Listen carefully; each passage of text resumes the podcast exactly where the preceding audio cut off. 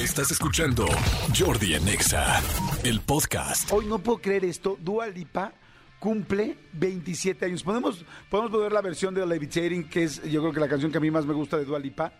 Si quieren ver a una mujer súper talentosa, cantando increíble, bailando increíble y extremadamente sexy, vean la presentación de Dua Lipa de esta canción que fue en los Grammys, ¿no? Está impactante, este, la verdad lo hizo, no, no sé si fue en los Grammys o los MTV.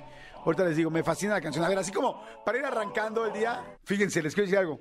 No solamente canta bien, no solamente baila bien, no solamente eh, tiene todo el performance, sino vean la velocidad de la canción. A mí me encanta aprenderme canciones en inglés. Pongo mi este, canal de YouTube y le pongo la canción y le pongo lyrics, ¿no? En inglés, que es L-Y-R-I-C-S y este y entonces te salen todas las letras puedes poner lyrics letra lo que sea.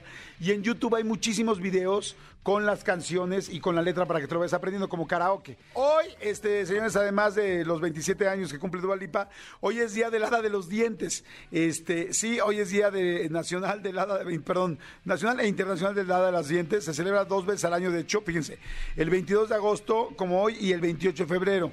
Este pues bueno, ya todo el mundo sabemos que el hada de los dientes es esta criatura así como misteriosa que lo que hace es que los papás le digan a los niños que se cuiden los dientes para que el día que se les caiga un diente de los de leche, pues evidentemente lo pongan por ahí en su recámara y llegue y les dé un regalo, una sorpresa. Aquí en México directo es lana.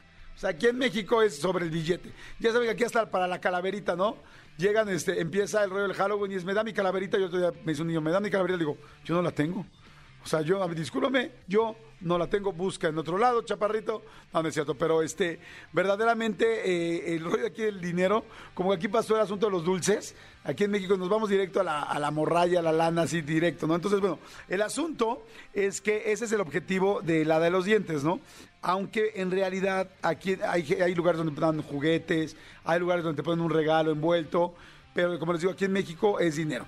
Este, la realidad, no sé si a ustedes les pasó con sus hijos, pero bueno, yo por ejemplo con mi hijo más chiquito, aquí en México decimos el ratón, ¿no? En la mayoría de las casas, no más que el hada. Y entonces el ratón, yo en mi casa siempre fue el ratón, no el ratón Pérez. Pero hay mucha gente que dice, es el ratón Pérez, ¿no? Ese es el apellido oficial de la familia de los ratones que traen dinero. Entonces, este, el ratón Pérez, yo cuando le expliqué a mi hijo más chiquito del ratón, me dijo, pero fíjate, me gusta que mi hijo no sea avaricioso y que sobreponga otra, algo, otra emoción encima de la, de la avaricia. Y fue el miedo, dijo, no. Dijo, ¿cómo? ¿Va a venir un ratón? ¿Se va a meter abajo de mi almohada? No, no, mil gracias. Y entonces mi hijo le digo, pero te va a dejar dinero para tus ahorros. No, papi, muchas gracias. Mejor que no venga. Pues sí, ya luego como yo lo pensé, que yo también era bien miedoso de chiquito, y este, y ahora con los políticos sigo teniendo miedo, pero bueno, por lo pronto con esto tenía miedo chiquito de muchas otras cosas, y de repente yo también dije, no, pues sí, me hace sentido lo que dice el pobre.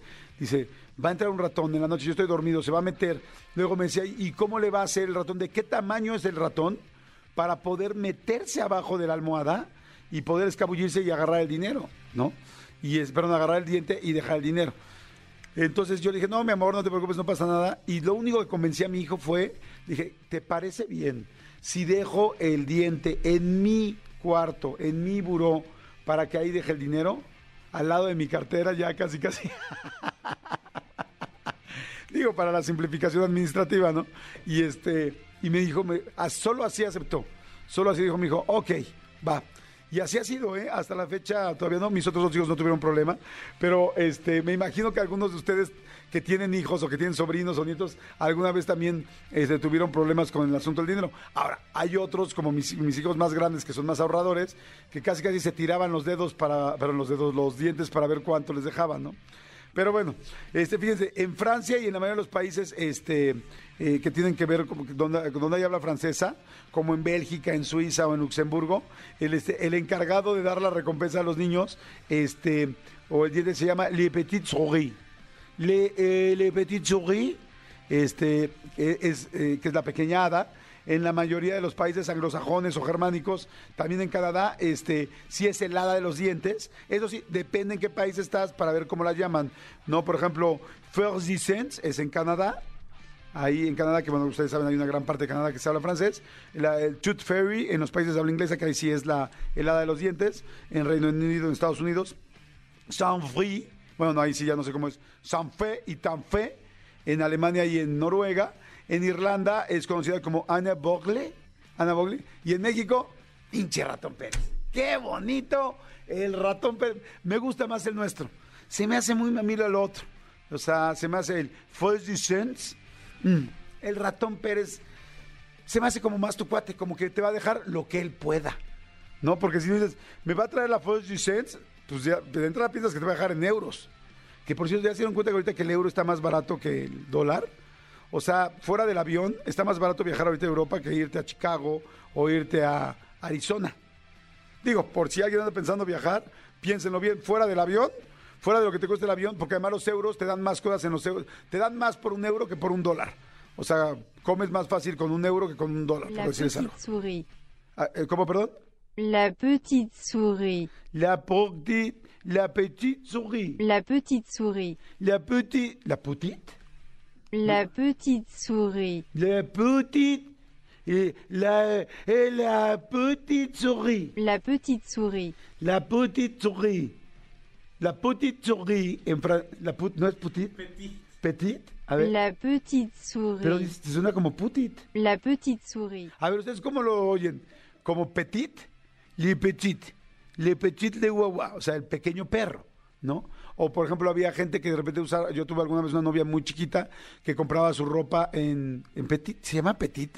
La categoría de... La ropa sí era petit. Ajá, había una categoría de ropa que era petit para las, los adultos, pues, más, más chiquitos, ¿no? Le petit, le petit, ahí aprendí mucho le petit, pero, a ver otra vez, ¿cómo es? La petite souris. Ahí está, la petite souris, que, que, que en realidad eh, para, los, para, para los franceses es la pequeña, me imagino que la pequeña hada, la, el hada de los dientes, pero aquí en México le puedo decir la petite souris, que es como, pues medio golpe zorra, o sea...